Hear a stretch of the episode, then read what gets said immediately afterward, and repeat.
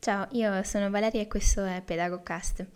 Oggi mi piacerebbe affrontare una questione molto semplice se vogliamo, nel senso che mm, la troviamo all'ordine del giorno nel nostro essere genitori, nel nostro essere educatori, forse anche nel nostro essere insegnanti. Ed è la questione dello stare davanti al momento di difficoltà, alla sofferenza dei bambini e degli adolescenti con cui ci troviamo a dover avere a che fare. Questo è un tema delicatissimo in realtà perché mm, non credo che ci sia una ricetta per imparare a stare davanti al dolore dell'altro. Quello che però credo che sia invece importante è imparare proprio a starci,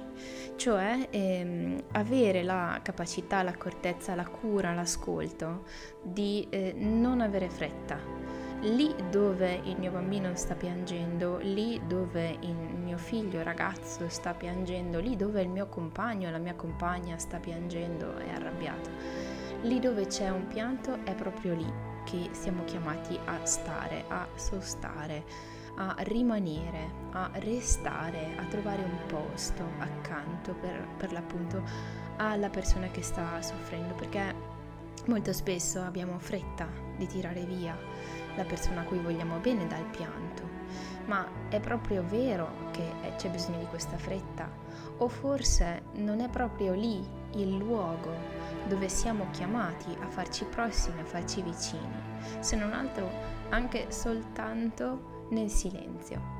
A volte siamo più preoccupati di spostarci sul fare che cosa posso fare davanti al pianto del mio bambino, che cosa posso fare davanti alla rabbia, l'opposizione, la frustrazione, la delusione di mio figlio adolescente, che cosa posso fare nel momento in cui deludo qualcun altro o eh, sto dav- eh, vicino alla sofferenza di qualcun altro. Ma se prima di preoccuparci di cosa fare ci preoccupassimo di come essere, quindi di come stare, davanti a quella sofferenza, credo che forse eh, tante cose, tante prassi, ecco, tante posture, tante azioni educative e tante cose che possiamo appunto fare nella relazione eh, potrebbero poi venire con molta più naturalezza e forse anche eh, con una piacevole sorpresa ci troveremmo ad avere intuizioni eh, che probabilmente non, non, ci sarebbero venute se non ci fossimo dati il tempo appunto di rimanere in quella situazione senza cercare subito una soluzione sul piano pragmatico del fare. Perché la, eh, credo la sofferenza più grande che sta sotto a tutte quante sia proprio la sofferenza eh, di sentirsi soli,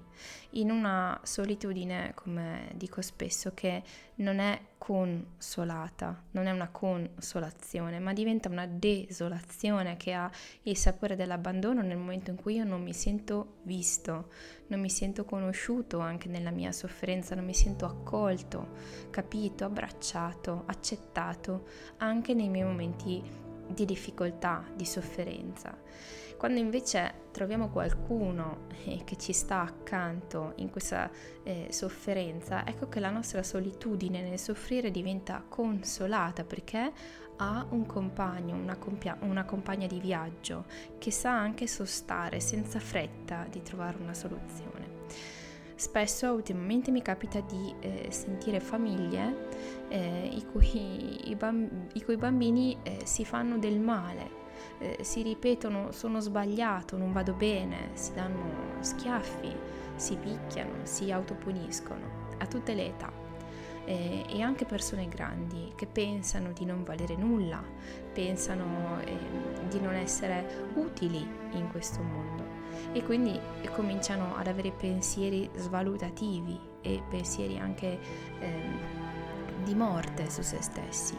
Di morte e possiamo intenderlo in tanti modi, non pensiamo solo al suicidio, ma pensiamo anche a pensieri che ci impediscono di vivere nella pienezza della gioia che come esseri umani siamo chiamati a provare nelle nostre giornate, nelle nostre avventure, nella vita. Ecco, quindi oggi mi piacerebbe proprio fare focus su questo. Come genitori chiediamoci, come educatori chiediamoci se la sofferenza dell'altro ci fa venire fretta di tirarlo fuori oppure se eh, capiamo il valore anche della sosta accanto al sentire dell'altro, per metterci proprio dal suo punto di vista a vedere ciò che sta provando.